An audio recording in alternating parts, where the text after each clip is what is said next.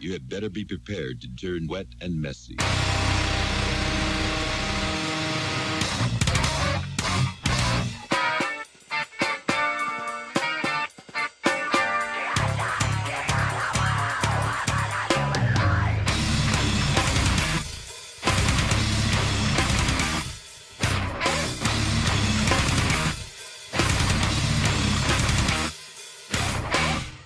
Começando aqui mais um dia Pia Talk Show e hoje eu tô aqui com o Rômulo. Rômulo, fala aí pra gente onde você toca, fala pra gente quantos anos você tem e de onde você é, mano. Fala, mano. Primeiro eu agradeço aí pelo espaço. Bom, me chamo Rômulo, eu toco bateria na Versus Mari. É uma banda aqui da São Paulo, mais especificamente de Diadema, né? Que é uma região aqui do, do ABC paulista. O D do ABC, né?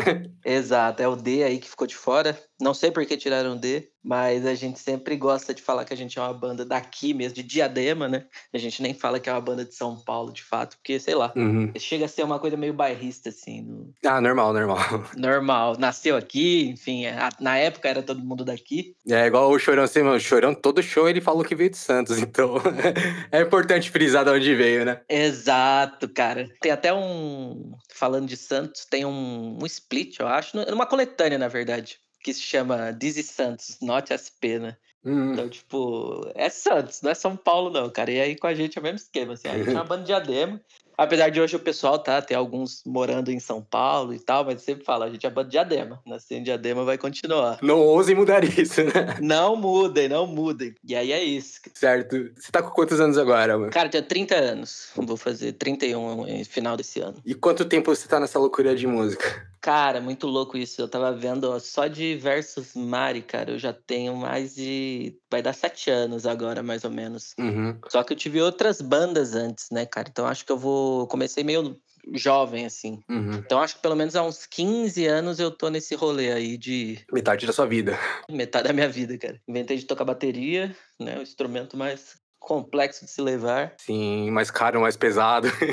Nossa, total, cara. É muito divertido, assim, realmente. Mas, cara, quando você fala de equipamento e de logística, a coisa é complexa. Então, acho que pelo menos uns 15 anos aí que eu tô nessa de, de tocar com banda mesmo, né? Ter banda, fazer show, gravar, enfim. Uhum. Começar moleque apanhando como qualquer um que começa na música, né? É o caminho das pedras, mas esse é o melhor caminho.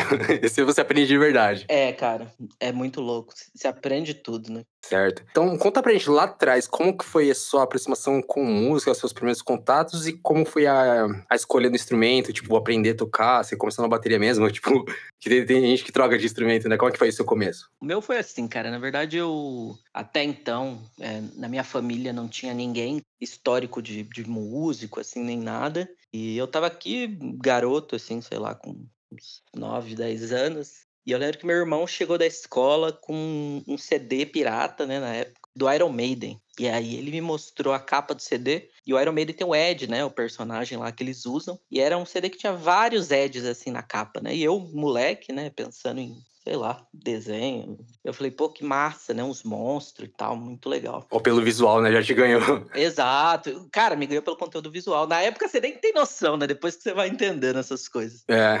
E aí eu coloquei assim pra ouvir o CD, e aí muito diferente do que a gente ouvia, que é o que passa na, na grande mídia, né? Sei lá, na época devia passar Terra Samba na Globo, não sei. Aí eu escutei o Iron Maiden e falei assim, pô, que doideira, né? Nem sabia na hora se tinha gostado ou não, mas fui percebendo que fui gostando, assim. Primeiro veio o choque e depois a, a familiarização, né? Exatamente, cara. Veio um choque, falou que estranho, né? Tudo muito pesado, gritado, enfim. E aí depois fui gostando, e aí eu comecei a me aprofundar em outras coisas, assim, comecei a ouvir outras coisas que passavam na rádio. Na época a gente não tinha o acesso à internet como a gente tem hoje. Então eu escutava na, sei lá, na 89, na Mix, na época que tocava rock. E aí fui escutando outras coisas aí que, que né, foram aparecendo, Red Hot, essas bandas aí. E aí quando eu vi, eu tinha entrado já nesse mundo de rock mesmo. Pô, começou cedo, cara. Nove anos, é... Nove anos eu tava jogando só Pokémon, nem gostava de música ainda, eu acho. Pois é, eu lembro que na época da escola, assim, a professora perguntava, ah, que música gosta? Assim, tipo, só eu na sala falava que gostava de rock. Era uma coisa até meio. Eu achava engraçado, assim, uma coisa meio diferente. Aí depois, né, alguns aninhos depois disso aí, que a gente já tá mais ali na fase adolescente, que aí eu devia ter, sei lá, meus 13, 14 anos, não sei. Eu falei, ah, queria montar uma banda. Não sabia tocar nada, cara. Não sabia nem, nem pegar no violão, nem nada. Ah, queria montar uma banda, vou montar uma banda. E aí eu também dei na cabeça que eu queria tocar bateria. Sei lá, eu vi os caras tocando, né? Via é, o Dave Grohl Nirvana tocando, achava o máximo e tal. E aí eu falei assim, ah, pô, quero tocar bateria. Aí eu lembro que eu pedi na época uma bateria pro meu pai, ele falou que não, porque era muito barulho pros vizinhos, assim, e tal. N, N fatores, né? N fatores, que fazem até sentido, né? Uhum. Se a gente for avaliar. Aí eu falei, aí ele falou, ah, escolhe outro instrumento aí. Eu falei, ah, beleza, então vamos, vamos de teclado, quero um teclado. Aí ele comprou um teclado para mim na época. E aí o que, que eu fazia no teclado? Eu fazia som de bateria no teclado. Eu colocava lá o modo bateria. Trocava o presetezinho e jogava bateria, né? Exato. E aí eu ficava tocando bateria lá no teclado tal, com meu irmão na época, não sei o quê. E aí foi isso, eu comecei desse jeito. Aí, sei lá, e quando eu devia ter uns Provavelmente eu não esteja acertando no, nas idades, né? Mas normal. Quando eu devia ter ali uns 14 anos, 15 anos, talvez, não sei. Eu lembro que meu irmão formou na época uma banda, assim, banda. Banda underground mesmo, né? Banda independente e tal. E eu ia nos ensaios ver. E aí eles já tocavam umas bandas que, para mim, na época, é, nunca tinha ouvido falar, tipo Sugar Cane, Noção de Nada, que é uma das minhas bandas favoritas, tá ligado? Oh, legal. E é, pô, Additive. Eu falei, pô, que doideira, né? Eu lembro que eu peguei esses CDs também na época e comecei a ouvir, comecei a descobrir também esse é, cenário aí, underground, né? O cenário independente que não passa na TV. Uhum. E, pô, aí me apaixonei demais, assim. Aí eu lembro que eu até fui ver um show dele num. Tinha um bar aqui em Diadema na época, chamava Clubinha. Uhum. E aquelas podreiras que a gente tá acostumado, né? Lugar sem janela. Uhum, que o, o, teto soa, né? Quando tá calor. O teto soa, exatamente. O som, mais ou menos, né? E é mágico, né? Do mesmo jeito, né? Cara, é muito louco isso. Aí eu lembro que foi foi aí meu pai na época, assim. Eu, eu, lembro que a gente nem pagou pra entrar. O segurança, tipo, olhou pra gente e falou: vocês vão aqui mesmo? Tipo, tem certeza? não erraram de casa, não? É, aí falou: não, ver meu filho, cara, entra lá, assim tal. Aí eu desci, no porão, assim, vendo, e muito doido, assim. Aí eu lembro que depois a gente saiu, meu pai falou: Nossa, que lugar estranho, pessoal esquisito. E na minha cabeça eu tava assim: Cara, isso aqui que eu quero, sabe? Que lugar sensacional, né? É esse lugar que eu quero vir, assim. E aí, naturalmente, foi seguindo desse jeito. Aí eu meio que formei uma banda com o pessoal da escola, assim. É, eu ainda sem o instrumento, né? Sem bateria e tal, o pessoal aprendendo a tocar guitarra a gente nem sabia direito o que, que era baixo ainda, o que, que eram as outras coisas. Uhum. E começamos, assim. Aí o que, que eu, a gente fazia? A gente, tipo, ia ver o ensaio do meu irmão na época. E depois que acabava, a gente tocava um pouquinho, assim. Tipo, sobre a hora do estúdio, o pessoal tá conversando, vocês. Você senta lá rapidinho e aproveita, né? Exato, e passa, e passa umas músicas. E aí começou assim, cara. Aí começamos de fato a, a, estudar o instrumento e não estudar necessariamente aula. Algumas pessoas fizeram aula na época eu não cheguei a fazer. Comecei a tocar é, assim mesmo. E aí começamos a ir em estúdio para ensaiar e tudo mais. E aí tipo rolou assim. Aí a gente começou a tirar uns covers de, dessas bandas aí, Sugar Cane e tal.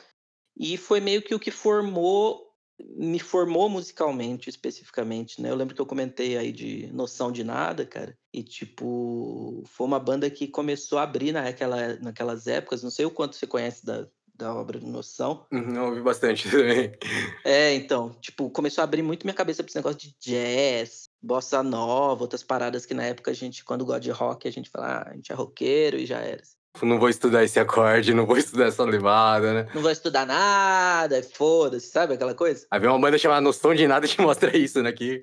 Exata, cara, e mostra o contrário. E assim, Noção de Nada eu era, cara, porra, apaixonado, assim. Quando alguém fala até hoje, eu falo, cara, minha banda favorita. É, tem outras bandas que eu gosto tanto quanto, mas Noção de Nada foi o que me moldou, assim. E aí, é, comecei a tirar as músicas do Noção de Nada aqui, já com a bateria e tal e era super difícil, né, complexo, várias camadas, e foi me formando, né, e aí daí, gostando dessas bandas, né, conhecendo essas bandas novas aí do underground, vamos dizer assim, eu formei a primeira banda que se chamava Sonar, né, era um quarteto, tocar bateria, e tinha o Fernando, o Paulo, que hoje toca no Eisenman, e o Diego, e aí a gente começou a tirar essas músicas aí e tocar, começou a tocar em casa, assim. E aí tocava Additive, Kenny, enfim, noção de nada pra caramba. E fomos seguindo, assim. E aí a gente foi começando a conhecer outras pessoas que também tinham banda. E, cara, e aí foi aquela coisa de moleque, né? Pô, vamos fazer o primeiro show numa escola. Aí junta os equipamentos, aqueles amplificadorzinho pequenininho, liga tudo no mesmo lugar e faz. Daí começou, cara. Aí com o Sonar a gente começou a fazer esses showzinhos da escola e tal, nesses lugares. Começamos a vender ingresso para tocar e gravamos nossa primeira demo, assim. A gente gravou a bateria no estúdio, no estúdio São Bernardo do Campo, estúdio Porão, lembro até hoje. E o cara que era nosso vocalista, ele estava começando a mexer com esse negócio de gravação, assim. Moleque ainda, mas estava já gravando. A gente falou, ah, vamos gravar a bateria no estúdio e o restante em casa. E foi até engraçado ter uma passagem aí que eu acho que eu nunca nem contei, assim, para muitas pessoas. É, quando eu fui gravar a bateria no estúdio, eu tava muito nervoso, né, cara? Porque eu não nunca tinha gravado nada, com clique, nada disso, né? Ia ser a primeira vez. O clique é o terror quando você precisa a primeira vez no estúdio. E eu também era músico, tipo, autodidata, digamos, tipo, pra não falar preguiçoso. E eu, eu tive uma dificuldade quando eu peguei a primeira vez pra gravar com clique. Coisa de gravar um riff simples, tipo, 12 vezes pra conseguir um take bom. E ainda teve que fazer uma colagem pra. Eu lembro que eu fiquei, sei lá, um mês escutando as músicas no clique, assim, em casa, pra poder gravar. A gente fechou, acho que um pacote de 10 horas, né? Lá no estúdio. E aí, aquela pressão do, putz, será que vai dar tempo? será que não vai dar? A gente não tem mais dinheiro, né? Na época, cara, todo mundo molecão. É, se não desse certo, eu ia ter que juntar dinheiro de novo e. Nossa, tá doido. E naquela época, assim, tipo, o, o, trampo que tinha, assim, dava nada de grana, né, cara? E pra você pagar um estúdio, você precisava economizar mesmo. Uhum. E aí eu falei assim, pô, vai ser foda e tal. Acho que era sete ou oito músicas, se não me engano, essa demo aí. Uhum. Mas música super simples, cara, assim, mas enfim, né? E eu lembro que eu fui super pressionado, assim. É, mas eu entendo que também, tipo, era só o seu que tava realmente gastando dinheiro, né? Vocês fizeram tudo o resto em casa. Só, meu, cara, o resto, é exato. Então, tipo, toda aquela pressão, né? Expectativa. Aí eu lembro que eu gravei, assim, passei o dia todo gravando, né? Chegamos lá cedo, assim, e gravamos e foi, cara, super ok. Não teve nada é, traumatizante ou fora do normal. O trauma foi, foi antes, né? Na hora. O trauma foi antes, cara. Aí foi louco que, tipo assim, eu gravei todas as músicas. Aí na última música, quando, tipo, terminei, ah, terminou de gravar, e o cara lá, o produtor lá, falou: ah, beleza, agora é só fazer uns cortezinhos aqui e tal, acabamos. Beleza, aí eu, cara, fui no banheiro e vomitei, velho. tava nervoso pra porra. De tão nervoso que eu tava, cara. Que loucura isso, né? Ah, mas a primeira vez a gente nunca esquece, né? nunca, cara, inesquecível. E aí, pô, aí gravamos essa demo super, pô, gravar em casa, aquelas coisas, voz baixa, enfim, todo aquele pacote da, da falta de experiência. Mas, assim, como é que eu vou dizer? Aí a gente fazia o CDzinho físico, vamos dizer assim, né? A gente imprimia, xerocava, tirava, né? Tirava as cópias e tal. Uhum. E ia fazendo, assim, super sem... Só fazia, né, cara? O que eu acho que é bom também, na verdade, né? Hoje eu acho que a gente tem mais... Pensa mais para fazer tudo, faz mais profissional. Hoje também tem a... É, tem equipamento que facilita muito mais, né? Tipo, naquela época a gente não tinha tantas ferramentas, né? E... Exatamente. Não tinha um computador que aguentava rodar, né? Tipo, essas DAOs. Nada. Hoje em dia, é, tem, hoje dia tem celular que roda, tipo, né? O, Exato. O, o GarageBand, né? Eu lembro que a gente gravava os CDs naquele Nero. Não sei se você lembra desse programa aí. Lembro, gravei muito CD, gravei muito jogo de Playstation nesse aí. Total, cara. A gente gravava, tipo, pegava um CD e fazia 20 cópias. Aí queimava tudo lá no Nero. Aqueles PCzão assim. Eu lembro que eu, na época eu tinha um computador que tinha duas entradas de, de CD, assim. Uau, era super moderno na época.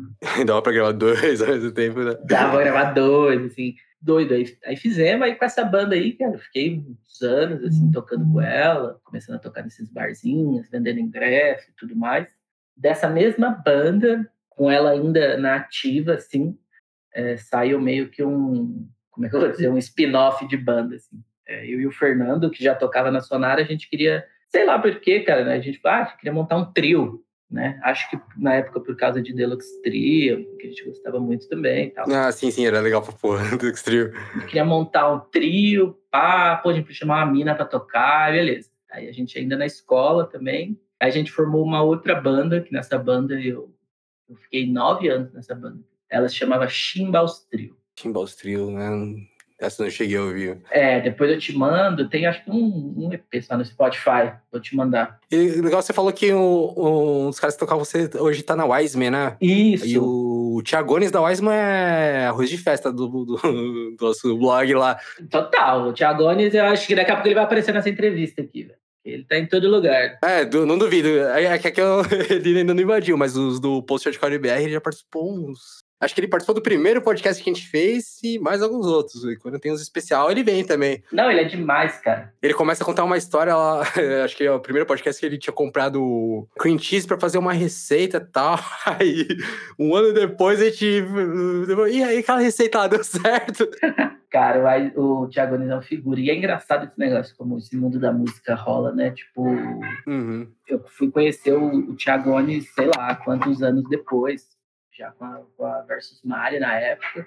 E o Paulo, né, que tocou comigo no Chimbals Trio, pra eu contar a história aqui, pô, tocou comigo nove anos, assim. Aí, beleza, depois a banda acabou, né, eu vou te explicar certinho. E aí eu conhecia o Wiseman, né, tinha outro baixista na época e tal. Aí eu lembro que um dia eu fiz um, organizei um evento aqui em Diadema, chamei o, o Wiseman para tocar, e aí eles tocaram com um, um baixista temporário, porque o, que, o cara que era baixista tinha saído. Aí ele falou assim, cara, eu tô precisando de um baixista, velho. Você conhece algum? E aí, na época, eu falei assim, cara, conheço um, sim. Que era o Paulo, né, que tocou comigo 10 anos, assim. Eu falei, vou te indicar. Ele falou, demorou. Eu indiquei, tá aí na banda até hoje, cara. Tipo, é mó da hora isso, assim, as conexões que... Aí, ó, seu dedinho aí foi colocação certeira, né? Certeira, cara. Porque ele falou assim, cara, precisava de um baixista... Eu lembro que ele falou assim, ah, cara, precisava de um baixista toque bem não tem a frescura pra ter banda. Eu falei, cara, conheço. Essa parada de não ter frescura é uma coisa, parece besteira, mas é muito importante, né? Nossa, muito. O que a gente conhece são as figuras, né, por aí.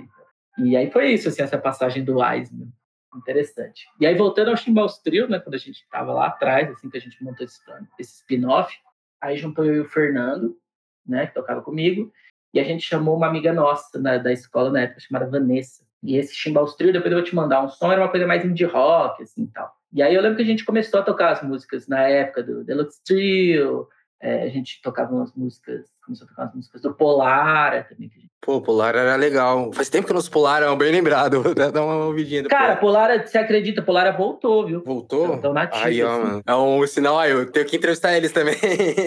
entrevista, entrevista aí que tipo, não lançaram nenhum material novo, né? Tipo, relançaram aquele disco inacabado em vinil, mas deve vir coisa nova em breve. Aí eu fui num show, cara. É, eu fui num show, é demais. Eu acho visceral.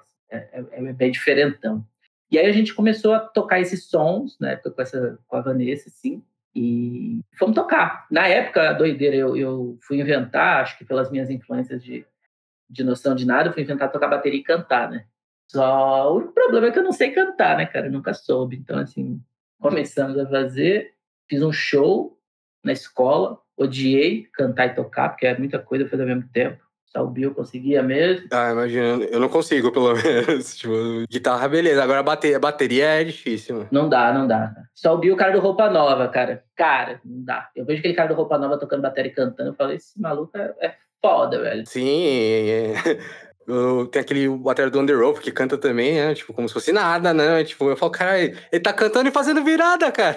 É, cara. Não, parece que os caras tá fazendo nada. É, então, tipo, pra quem só canta já. Exato. Eu fico, como a cara não cansa, não dá aquela respiração ali em cima, né? Enfim. Aí eu fiz esse, esse primeiro show na escola, assim, beleza, escola e tal. Aí depois eu falei, gente, não quero cantar, não, quero só tocar bateria. Aí beleza, aí ficou o Fernando cantando, tocando guitarra, a Vanessa no baixo e eu na bateria. Aí começamos a tocar, blá blá blá. Tempinho depois a Vanessa saiu, que aí, por aquela parada, queria fazer outras coisas tudo mais a gente chamou um outro amigo nosso, chamava, chama, né? Maltos. E, e, aí com ele a gente ficou uns três anos não sei, quatro anos, lançamos também um, um, CD. E aí, cara, foi todo aquele rolê que você já sabe, de fazer show, vender ingresso para tocar, tocar escola, todo aquele rolê. Um tempo depois ele saiu também e entrou o Paulo, né? Que tocava com a gente no Sonar lá atrás. E aí voltou. Aí ficou meio que o, o Sonar 2.0. era o Chimbals Trio, é 2.0 sem uma pessoa, só que era o Diego na época. Uhum. E aí com, com o Paulo, assim, a gente foi até o fim, cara. E a gente foi, tipo, tudo, assim, gravando um clipe. O que tinha pra dar foi. Foi, cara, foi tudo, assim. E, mano, conta pra gente uma coisa, assim, que, tipo, igual você tinha um quarteto e depois passou por um trio.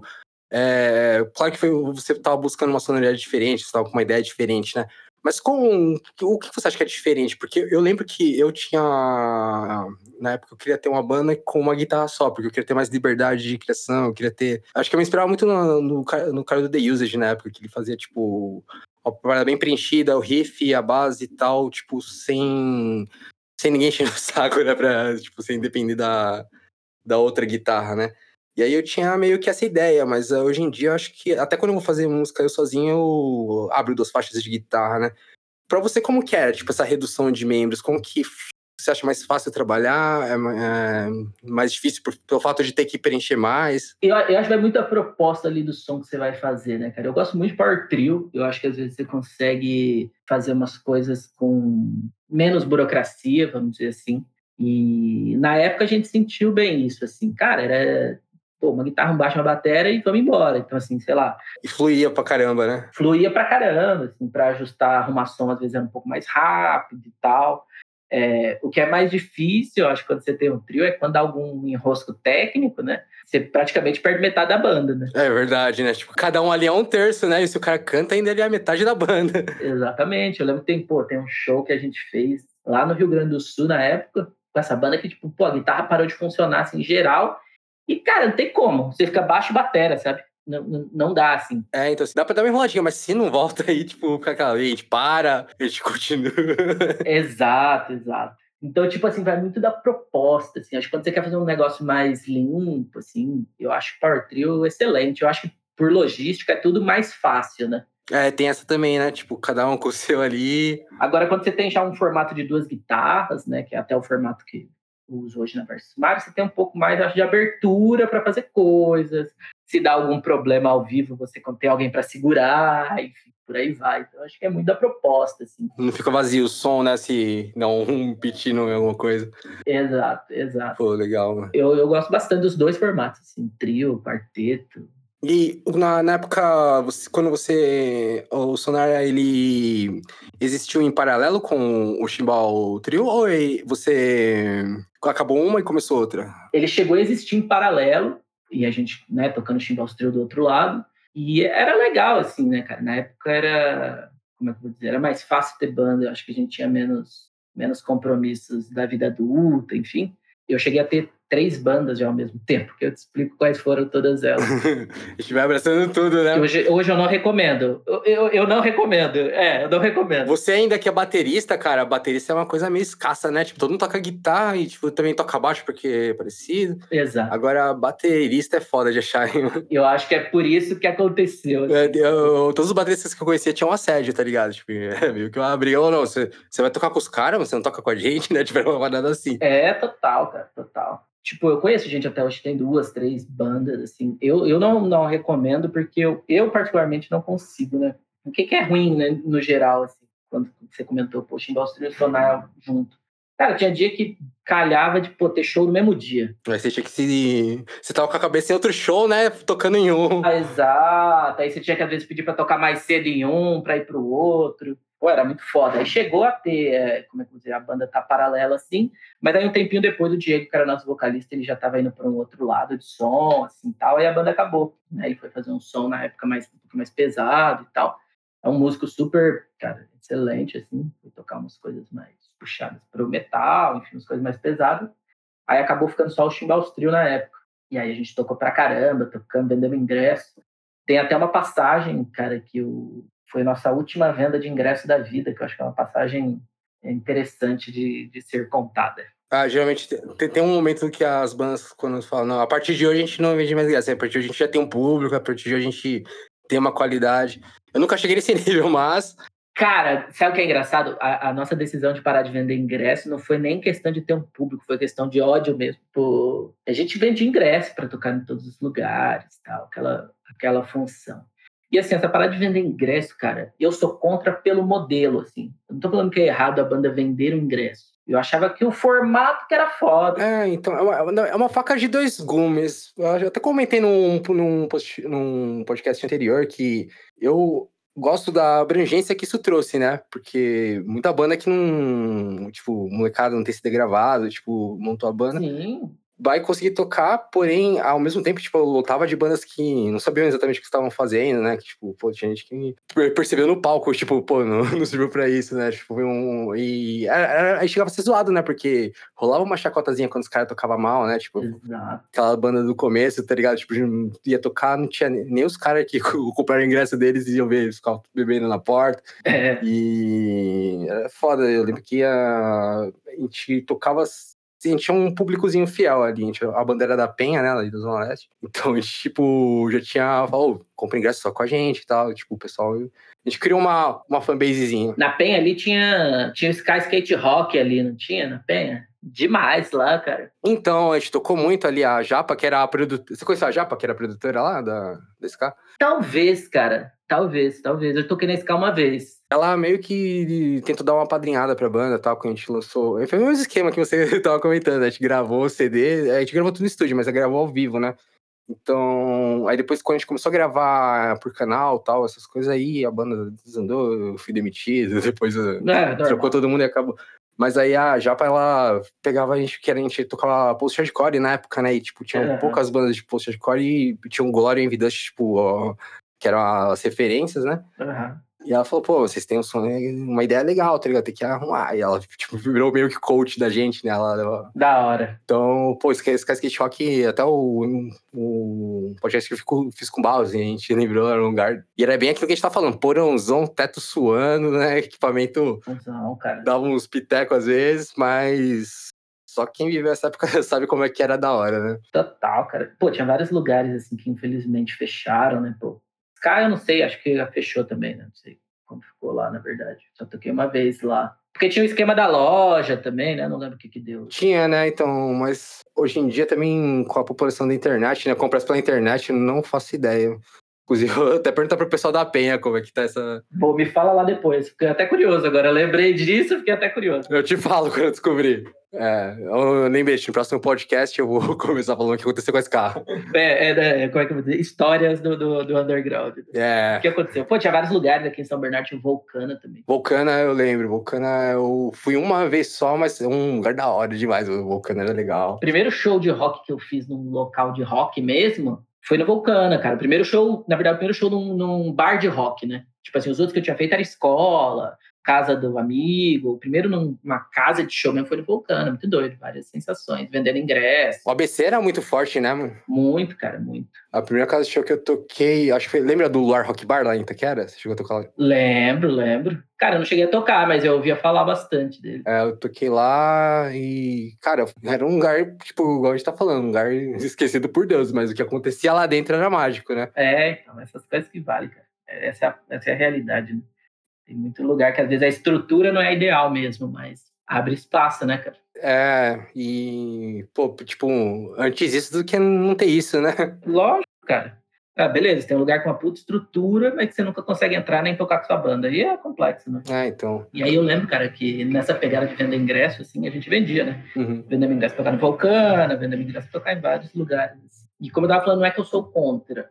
Na verdade, eu, eu, eu sou o modelo que se formou, né? Eu acho que a banda sair para divulgar o show, trazer os amigos, não faz mais que obrigação, cara. É, isso é lição de casa. Inclusive, eu acho que, tipo, é uma etapa até essencial. Tudo isso que você tava contando, tipo, que toda banda eh, acaba passando, até, tipo, o Barros falou do Envidust, passou por isso também, tá ligado? É Que, tipo, quando eu comecei a ouvir Envidust, já era uma referência, né? Então a gente não acompanhou muito isso. Eu era um pouco mais jovem, né? Eu Exato. tenho 27, agora- é, 29 agora.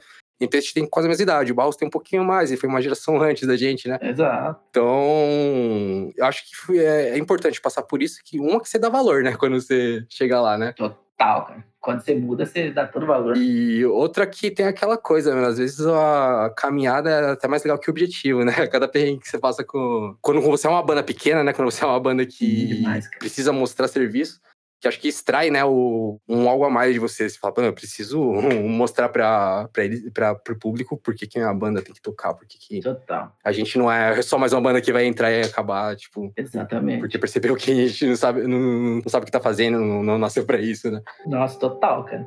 E aí eu lembro que, tipo, a gente foi vendendo ingressos. E aí, beleza, vendia pouco ingresso, tocava mais cedo. Vendia bastante ingresso, tocava mais tarde. Normal. Uhum. né? O que eu ficava meio puto, foi o que foi me deixando bolado, é que tinha uns caras que queriam que você pagasse, às vezes, quando você não vendia os ingressos. né? Sim, sim, já, já aconteceu. de- Já aconteceu também quando você participou de quando tinha aquele festivalzinho que era meio que concurso de banda, que aí tipo, ia ter uma premiaçãozinha, sei lá. E aí, se você não vendesse sua cota, você não podia participar, né? Mesmo que você fosse a mais votada. Então, Exato. já teve dia, dia que eu tirei o dinheiro da, do passe da escola pra gente pagar os ingressos. Né? Foi um, duas semanas andando pra escola todo dia. Isso eu acho que era o, cara, que desmotivava muito, assim, essa parada. Eu acho que muita gente até deixou de ter banda por causa dessas paradas, sacou? É, pra- lo- logo quando eu saí, eu, tipo, fiquei meio bolado, tá ligado? Que eu- porque eu, tipo. Você fica bolado, cara, que você tira de sua grana, mano. É, então, tipo, foi, porra, mano, sacrifício que eu fiz, dinheiro que eu gastei, tá ligado? Pra demo que a gente tem vergonha hoje em dia. E, Exato, e aí me quicaram da banda. A gente, pô, eu nem ligo tanto pra isso, mas na época eu falei, caralho, mano, os caras me apunhalaram. Exato. Então, tipo assim, é foda, porque, pô, você vai tocar, né? Você vai fazer seu trabalho. Você leva gente, às vezes, para consumir no bar do cara, né? Que não seja muita gente, mas você leva. E mesmo assim, você ainda tem que pagar, cara. Você leva gente que nem gosta da banda, tá ligado? Tipo, Nem gosta, leva seu pai, sua mãe, seu primo. eu já vendi ingresso pra professor. Lógico, ixi, cara, na escola era tudo que tinha jeito, assim, a gente fazia. E aí, tipo assim, aí mesmo assim, você ainda tem que tirar do seu bolso para dar o dinheiro pro produtor. É, é, é um pouco complicado, né? Parece que a conta não É fecha. um pouco complicado, mas aí, tipo, entra toda aquela. Vou te perguntar depois que você falou que tem, já teve, participou de produção também, né? Sim. Porque, de qualquer forma, você tem que pagar a banda que contratada, tem que pagar a casa também, né? Tipo, de certa forma. Total. E esse negócio de, de produção, depois eu vi o outro lado, eu, eu consegui meio que entender o meio termo para mim, pelo menos. né? É, eu até imagino que tem bandas que acabam te deixando na mão, né, mano? Tem banda que é foda, cara. Tem banda que é foda, tem banda que é foda. Tem banda que você fala assim, olha, às vezes o produtor tem, tem um pouco de razão, assim.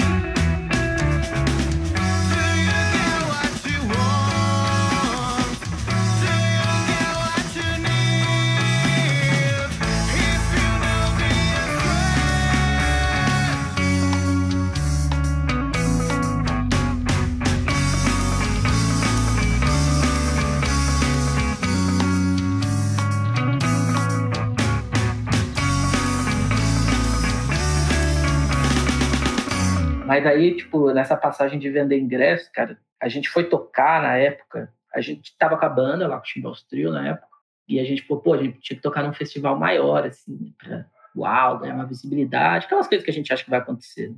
E a gente foi tocar no Sampa Music Festival. Era banda pra caralho. Sampa Music Festival também era na Penha que acontecia, se não me engano. Lá no, só que num lugar imenso lá. Eu já fui em algumas edições, até teve algumas que eu trabalhei de road, essas coisas. É, era um evento quando acontecia, e, tipo, o fato de sua banda tocar lá de gerar uma visibilidade. Tem. Total. Acho que a banda que eu era road Ivan foi um um festival que, tipo, eles fizeram muito questão de participar e de tocar um horário depois, né? Tipo, fez um vídeo ingresso, vídeo ingresso pra caralho também. Pra caralho. Eu lembro até que, que eu vendi os ingressos na porta lá, o maluco, acho que passou uma nota falsa, deu mó B.O. É, cara, e, e aí, cara, foi, foi nesse Tampa Music Festival, foi a última venda de ingressos, assim. Eu lembro que a gente foi lá, fechou o negócio, aí pegava, sei lá, cara, 150 ingressos, manja, uma coisa muito doida. Uhum. Só que na época as bandas que tocavam lá era. Porra, a banda que tava bombando na época que teve no dia. Evo 84, lembra dessa banda? Uhum. Evo 84, teve Fresno, teve Farfã. Sim. E a gente falou assim, pô, mas. Sim, tinha bandas que acabavam chamando, tinha. né? Tipo, vendendo o festival. Exato. Você precisava só. Essa que você tinha que garimpar, né? Você tinha que ir atrás de gente que você não conhecia, porque 150 já é um. Exatamente. Público que. Se você leva 150, geralmente você. já tá no patamar acima, né? Exato. Aí eu falei assim, pô, você é suave, vamos vender 150 ingressos fácil. E aí, cara, começou o corre, né?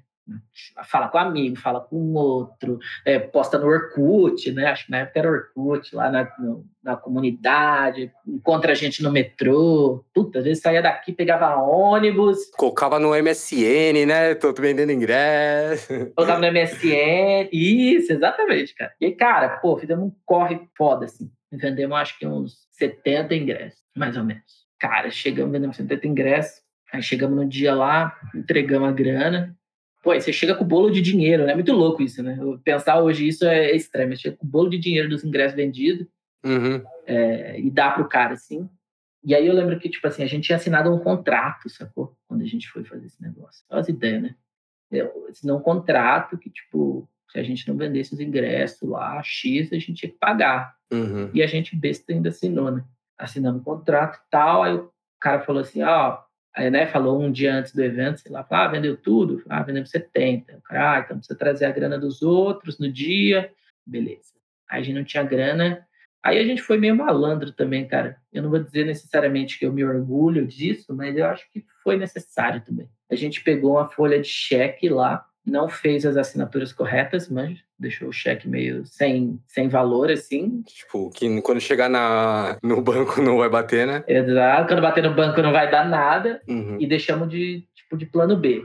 Aí, beleza, chegamos lá no dia, entregamos o dinheiro de 70 ingressos, o cara falou, ah, cadê o outro? Ah, a gente vai tentar vender mais um pouco na porta, uhum. e a gente entrega aí a diferença. Ah, beleza. A gente tocou, sei lá, 5 horas da tarde, 5 horas, assim. Tocou, cara, beleza, puta estrutura, legal. Ah, 5 horas já, já tá morno, né?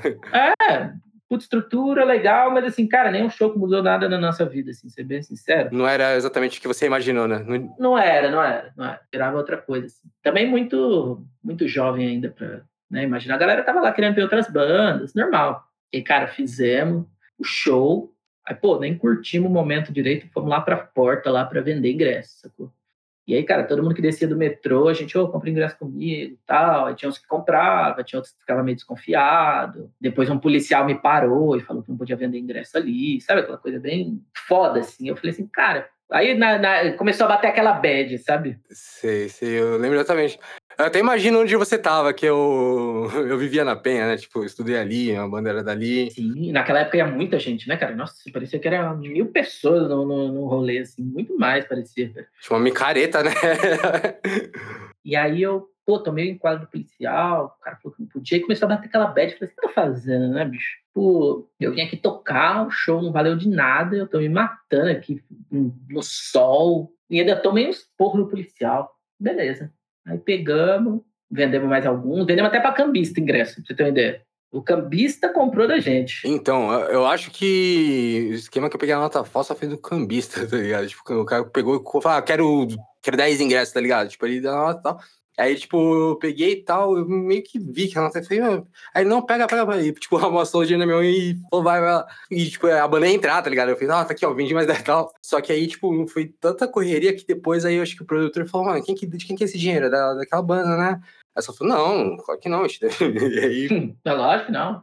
eu tô falando isso hoje, no dia nem pra banda, eu contei que eu fiz essa cagada. Não, não é, cara. Essas coisas a gente só conta anos depois, quando não vale mais nada, né, cara? É que nem esse que eu tô contando o Sampa aqui. Aham. E aí, sei lá, e depois a gente vendeu, sei lá, pra, deve ter vendido mais uns 15, 20 ingressos por aí. E sei lá, maior perigo também, né, cara? Você ficar com o dinheiro no bolso ali no meio da rua, enfim. Sim, é, às vezes não é nem mal de alguém, você perde mesmo na correria, né? Tipo, e aí todo o trampo foi. Exato, cara, exato. Aí eu, tipo, pô, beleza, fomos lá, colocamos o cheque sem valor dentro do, do envelope e fomos embora, cara. Nem ficando pra ver o restante dos shows, já tô meio desanimado, assim. E voltando de metrô, né? E, pô, você sai da, da Penha pra você vir pra cá, pra Diadema, cara, é um metrô e dois ônibus, com equipamento, né? É, mais de uma hora você levava então, né? mais de uma hora, com equipamento nas costas. E aí, pô, voltamos assim, trocando essa ideia. Tipo, assim, cara, não vou vender melhor ingresso, não. Pode ser que a gente não toque mais, enfim, não sei como é que vai ser. Mas a partir de hoje eu não quero mais vender ingresso. Aí eu lembro que depois a gente até recebeu um e-mail do produtor do, do festival, assim, falando que faltou a grana, que o cheque não era válido, pra gente acertar. A gente nunca nem, nem respondeu e por isso mesmo ficou, né? Não tinha como o cara como é que eu vou dizer, não tinha nada judicialmente assim que fizesse a gente pagar. O cara fazia o contrato para botar o medo nas bandas. assim. E aí fora, aí a gente falou assim, cara, não vamos vender mais ingresso. Aí, te- aí, aí eu comecei a entrar nessa linha, tipo assim, cara, eu vou fazer o próprio show e chamar os brothers para tocar e ver o que vai dar. E foi aí que eu comecei a organizar eventos, cara, eventos de pequeno porte, né? Eu tinha uma produtora chamada, uma produtora, né? Produtora a gente fala para parecer bonito, né? Mas era eu e mais uma ou duas pessoas organizando os eventos. Chamava Baita Produção.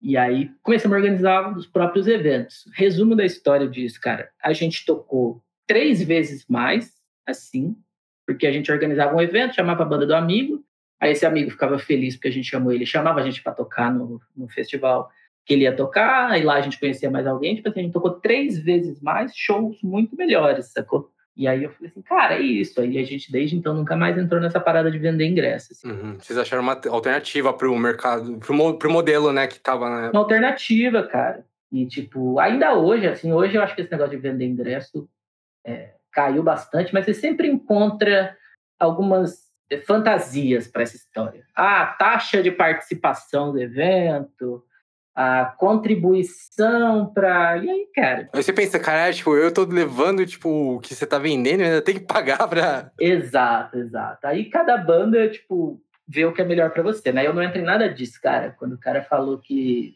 tem que pagar uma taxa, tem que garantir não sei o que, cara, assim, não tem como garantir nada, né?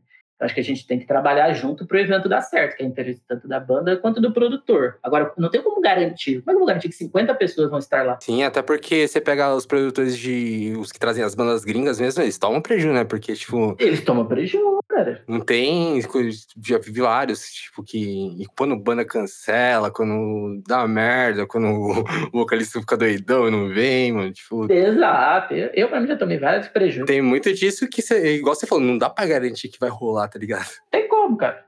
Se fosse assim, era fácil. Aí todo mundo ia querer ser produtor. Ah, você garante mil pessoas aqui? Garanto. Acho que se for. Aí não ia chamar, não ia chamar underground, né? Exato. Então, assim, tipo, hoje ainda tem umas coisas meio fantasiosas, assim, que eu sempre que chega alguma coisa pra mim nesse tipo, eu saio fora, assim, e continuo organizando os eventos. E aí, cara, seguimos daí pra frente, eu com a baita produção também, e a gente tocando em vários lugares, a gente chegou a fazer um show em Porto Alegre, que também foi nesse esquema de, tipo, trouxe uma banda de um amigo pra cá. Eu sou muito amigo, não sei se você conhece o pessoal da Do You Like, Conheço a banda, já fui alguns shows deles. é, eu sou muito amigo deles, assim. Já trouxe eles pra cá, a Suerte também, que é uma outra banda deles lá. E, pô, fomos pra lá, assim. Aí a gente foi pra lá, cara, nesse esquema assim, cara, a gente compra as passagens do próprio bolso e a gente tem 50% da bilheteria lá. O que der, deu. O que não der, faz parte. É, a gente fez o show, foi da hora, não pagou todas as passagens, obviamente, né? Daqui Porto Alegre é caro. Cara, valeu demais o rolê, assim. Primeira viagem fora do estado, muito, muito emblemática. Sim, aí você meio que se expandiu também, né? Você começou a trocar figurinha com o pessoal, com outros produtores. Você saiu daquele, da- digamos, uma dependência que a gente tinha, né, dos produtores já que já estavam naquele formato e tipo, geralmente era sempre o mesmo pessoal, tá ligado? Exatamente. Que organizava e sempre mesmo esquema, sempre a mesma dor de cabeça, né? Exato. E isso matou muita banda até que tinha potencial, né? Igual eu falei, tem a peneira para as bandas, mas também tem bandas boas que param nessa peneira por detalhes, né? Sim, cara, pô. Tanta banda boa que às vezes você não veio para frente por causa disso aí, cara. Bateu no, no, numa barreira ali, achou que era aquilo e meio que desistiu, assim. E é uma pena, né, cara? Porque tem banda boa demais, cara, é uma pena. E aí, cara, nessa época que eu comecei com essa produtora, comecei a fazer bastante show, conhecer muita gente, assim. E eu lembro que na época, aqui em Diadema, era interessante que, assim, você tinha muita banda em Diadema e você não tinha evento em Diadema. Você não tinha evento, e aí a gente, é, aí era louco assim, você ia conhecer uma banda de Diadema tocando lá no centro de São Paulo sabe? Você chegava pro cara e falava assim, de onde você é? O cara de Diadema. Você fala, pô, eu também, a gente nem se conhecia, sabe? Sim, sim. Aí você fala, cara, que doideira, né? Tipo, a gente é da mesma cidade, não se conhece, estamos se conhecendo aqui, sei lá quanto, quanto distante, né? Sim, sim. Inclusive, talvez a gente já tenha até se topado por aí, né? Tipo... É bem possível, cara, é bem possível que a gente já falou vários lugares aqui que a gente conhece, bandas que a gente conhece. Uma hora sai um show aí que a gente vai lembrar, talvez a gente já tenha se topado por aí, sim. Com certeza, cara. E aí eu lembro que, assim, né, nesse esquema de diadema, assim, eu lembro que um, tinha uma banda aqui que existe ainda hoje, chamada Tori. Eu lembro que o vocalista ele falou assim: Cara, vou fazer uma festa na minha casa. Vão lá tocar, né? Com o Chimbal na época. Mas é acústico, assim, né? Carrom, violão, beleza. Festinha na sala do cara, assim. E aí foi a gente, foi a banda dele, é, uma outra banda, eu não lembro o nome agora. Acho que uma banda também chamada Jack's Revenge, que eu já vou explicar onde essa banda entra. E, pô, fizemos uma, cara, festinha mesmo, assim, sabe? trocando ideias, conhecendo real. A gente falou, pô, que massa que foi isso aqui. Aí surgiu aquele papo do, oh, a gente podia, entre as bandas, assim, né? A gente podia fazer isso aqui em outro lugar, né? Tipo, uma outra edição. Tipo, chamar o público, né? É, chamar mais gente e tal. Falou, pô, acho massa. Beleza, fizemos uma outra edição na garagem de um amigo. Cara, é, olha que doideira, né? foi tipo 100 pessoas, assim. Na garagem do cara. Pessoal na rua, na garagem do cara, estamos tocando acústico, sabe? Tipo, porra, que foda isso aqui, todo se conhecendo. Aí o, o, Alex, na época, né, dessa banda, ele falou assim, cara, a gente tinha que fazer isso aqui uma vez por mês.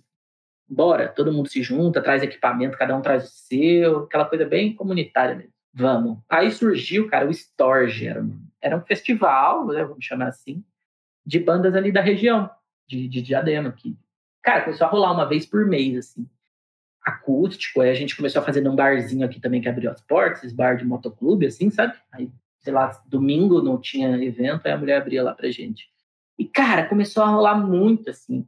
Muito legal. Muito, bandas novas entrando. Pô, que legal. É, é fortalecer a cena local, né? Tipo... Fortaleceu demais, assim. Todo mundo se conheceu. E, pô, na época era Chimbals Trio, Salvatore, que tá até hoje a Jack's Revenge, que é uma banda, era uma banda muito boa. E aí, assim, a gente começou a se conhecer e um chama o outro para tocar em outros festivais também, né? Tipo, ah, vou fazer um show em Santo André, vem também uma banda e por aí vai. Aí ficou assim, a gente fez acho que umas, umas 10 ou 12 edições, não sei. Eu lembro que ele acabou, o último que a gente fez, assim, oficialmente, foi num circo, cara, olha que doideira. A gente tocou no circo mesmo, dentro, assim, no picadeiro, sabe? Tipo, acu acusticamente, cara, não é bom, porque é tudo aberto, né? Mas, cara, é um circo, né, velho? Quando você toca no circo, muito da hora. Esse já foi com plugado, assim, foi muito massa. E aí depois meio que acabou, assim, é, o negócio perdeu a mão, porque, sei lá, tem umas coisas que eu acho que também. A gente até tentou reviver depois, mas não rolou.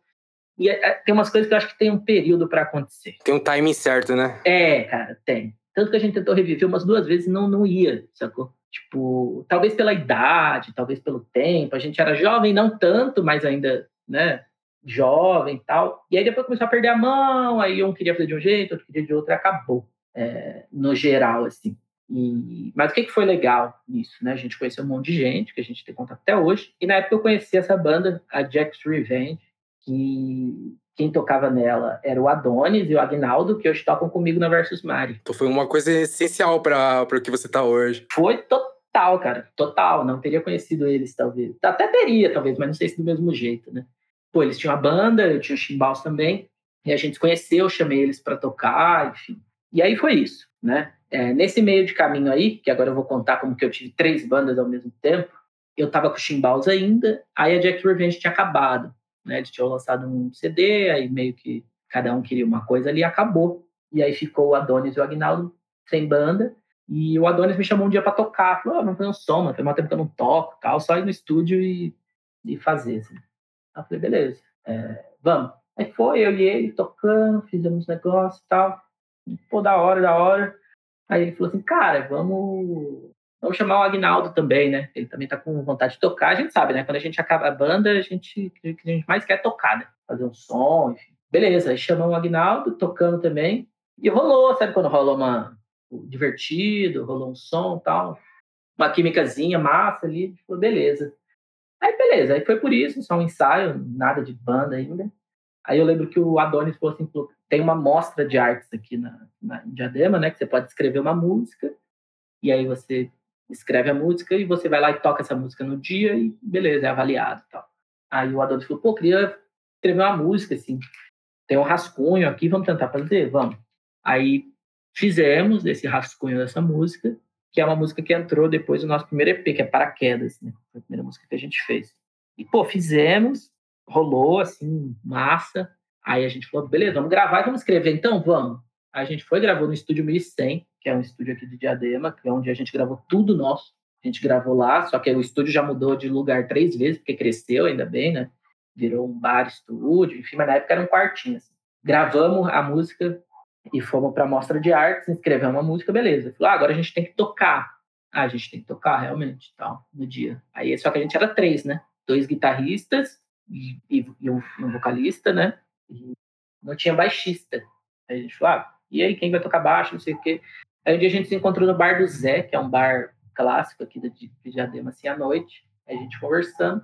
Aí chegou o Pão, né? O apelido dele é Pão, o nome dele é Ricardo, que é um cara que a gente também conhecia desses rolês de Storge, assim, né? Um cara que tocava guitarra e tocava mais a linha do metal e tudo mais. Aí, cara, a gente boa demais, assim, todo mundo ama aqui em Diadema. Você chegar em Diadema, pode falar que você é amigo do Pão, cara, que você tá, tá feito, tá todas as passagens liberadas, assim.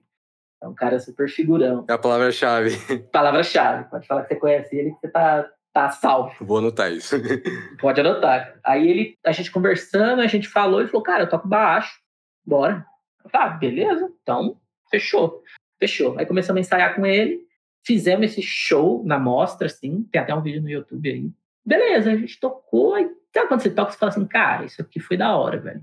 Foi da hora. Vamos montar a banda? Vamos montar a banda. Aí montamos o que viria a ser versus Mari. Por, é, como é que eu vou dizer, curiosidades, quando a gente se inscreveu na mostra, não existia esse nome ainda, né, de versus Mari. A gente tocou com o nome de, como é que era? É, Space Monkeys. Space Monkeys, cara, tipo um... Vocês usaram bastante tempo o nome ou foi só, só nesse show? Foi só nesse show, cara nesse show e aí a gente não tem nada a ver, né, cara, com, com o que a gente toca, assim, foi só pra... Uhum. Cara, precisava de um nome. Sabe aquela coisa? Precisava de um nome. Ainda, ainda bem que trocou, porque realmente o nome atual é bem mais legal, bem mais forte também. Ainda bem, cara. Aí eu lembro que a gente, pô, passou assim, a gente falou, cara, vamos formar uma banda? Vamos. Aí começamos, cara, né, rotina de banda, ensaiar e tudo mais. E beleza, aí formamos uma banda e a gente precisou ficar, no, achar um nome, aí ficamos ali naquela discussão, qual é seu nome e tal. Aí eu lembro que algumas sugestões que surgiram na época, surgiu do nome da banda Sem Enfrenta, que virou depois o nome do nosso EP, Fly Enfrenta, legal, tal.